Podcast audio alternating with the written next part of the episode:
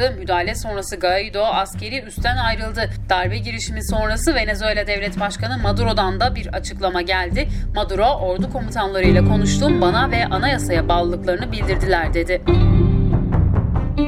4. Ticaret Müşavirleri Konferansı'nın açılış programında konuşan Cumhurbaşkanı Erdoğan'ın gündeminde ekonomi ve terör vardı. Erdoğan 2019 yılında 182 milyar dolar, 2023'te ise 500 milyar dolarlık bir ihracat rakamı hedeflediklerini söyledi. Cumhurbaşkanı ayrıca bu ayın başından şu ana kadar yaklaşık 160 teröristin de etkisiz hale getirildiğini açıkladı. İstanbul'daki seçim sonuçlarına ilişkin yapılan itirazlara Yüksek Seçim Kurulu'nun değerlendirmesi sürüyor. Yapılan itirazlarla ilgili ara kararlar gereği iddiaları araştıran 39 ilçe seçim kurulundan 36'sı araştırmalarını tamamladı. Kurul 3 ilçe seçim kurulundan daha sonuçların gelmesinin ardından İstanbul seçim sonuçlarıyla ilgili son kararını verecek. Diğer yandan polis yaklaşık bir aydır gece gündüz oy torbalarının başında nöbet tutuyor. 24 saat güvenlik kameralarıyla izlenen alanlara zaman zaman parti temsilcileri de uğruyor. HDP'nin tutuklu eski eş genel başkanı Selahattin Demirtaş avukatları aracılığıyla BBC Türkçe'nin sorularını yanıtladı ve 31 Mart yerel seçimlerinin en önemli sonucunun toplumun kamplaşma değil birlikten yanalığını göstermesi olduğunu söyledi. Demirtaş, CHP'nin bize diyet borcu yok, halka demokratik hizmet borcu var da dedi. CHP Genel Başkanı Kemal Kılıçdaroğlu'na yönelik saldırıya ilişkin meclis araştırma önergesi MHP ve AKP'nin oylarıyla reddedildi.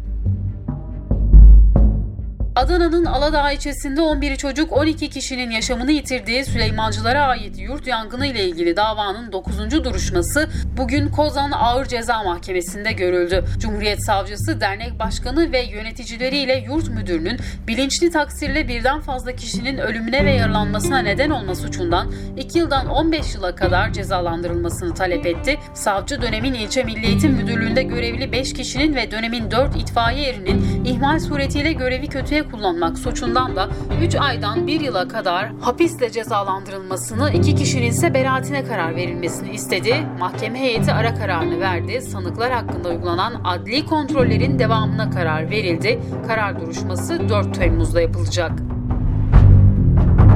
Kandıra cezaevine giren 6 Cumhuriyet Gazetesi çalışanının infazın durdurulması talebi reddedildi.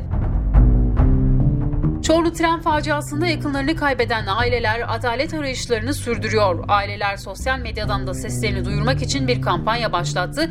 Ayrıntıları faciada oğlu Oğuz Arda Sel'i kaybeden Mısra Öz'le konuşuyoruz. Mısra Hanım bugün bir kampanya başlatıyorsunuz Twitter'dan. Bize biraz bundan bahsedebilir misiniz?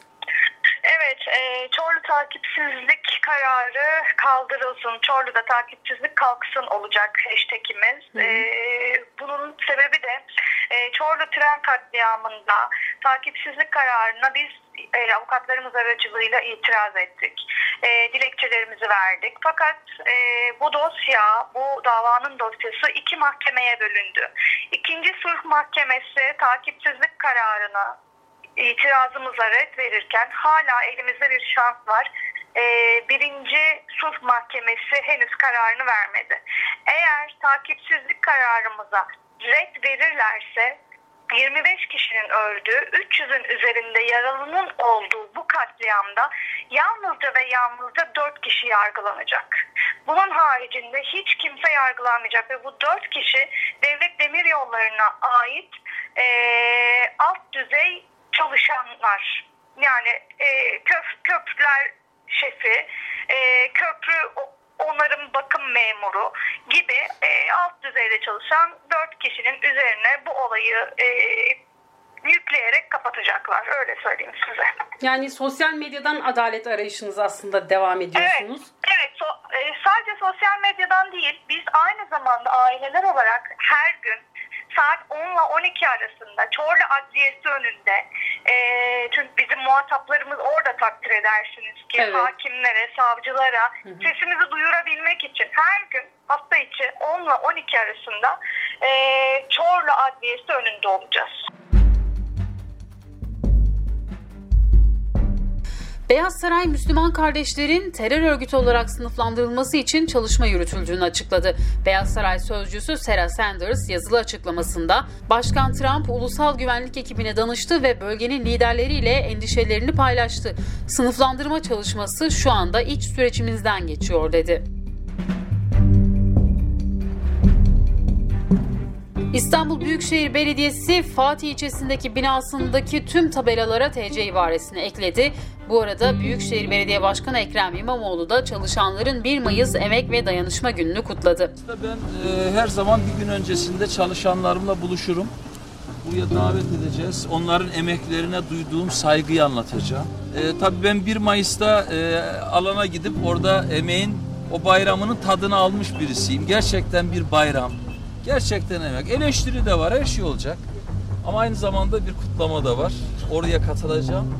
E, ve oradaki çalışanların, emekçilerin bayramını kutlayacağım. Dünyanın en büyük arama motoru Google'ın 2009 yılından bu yana telefonu kapalı olsa da kullanıcıların konum bilgisini takip edebildiği, dahası Amerikan istihbarat birimleriyle paylaşabildiği öne sürüldü. Şirketin CEO'sundan Amerikan Kongresi'nde konuya açıklık getirmesi istendi.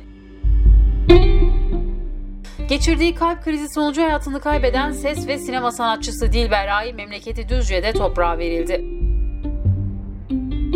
Bu haberle Pod 360'ın sonuna geldik. Eğer bültenimizi beğendiyseniz lütfen bizi sosyal medyadan da beğenmeyi, takip etmeyi ve paylaşmayı unutmayın diyelim ve bülteni burada noktalayalım. Tekrar görüşmek dileğiyle, hoşçakalın. Bağımsız medyaya destek olmak için patreon.com slash medyapod.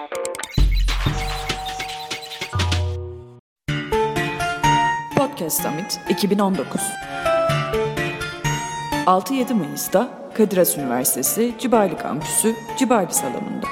Kadir Has Üniversitesi Yeni Medya Bölümü ve Friedrich Ebert Stiftung işbirliğiyle. Bu bir Medyapod girişimidir.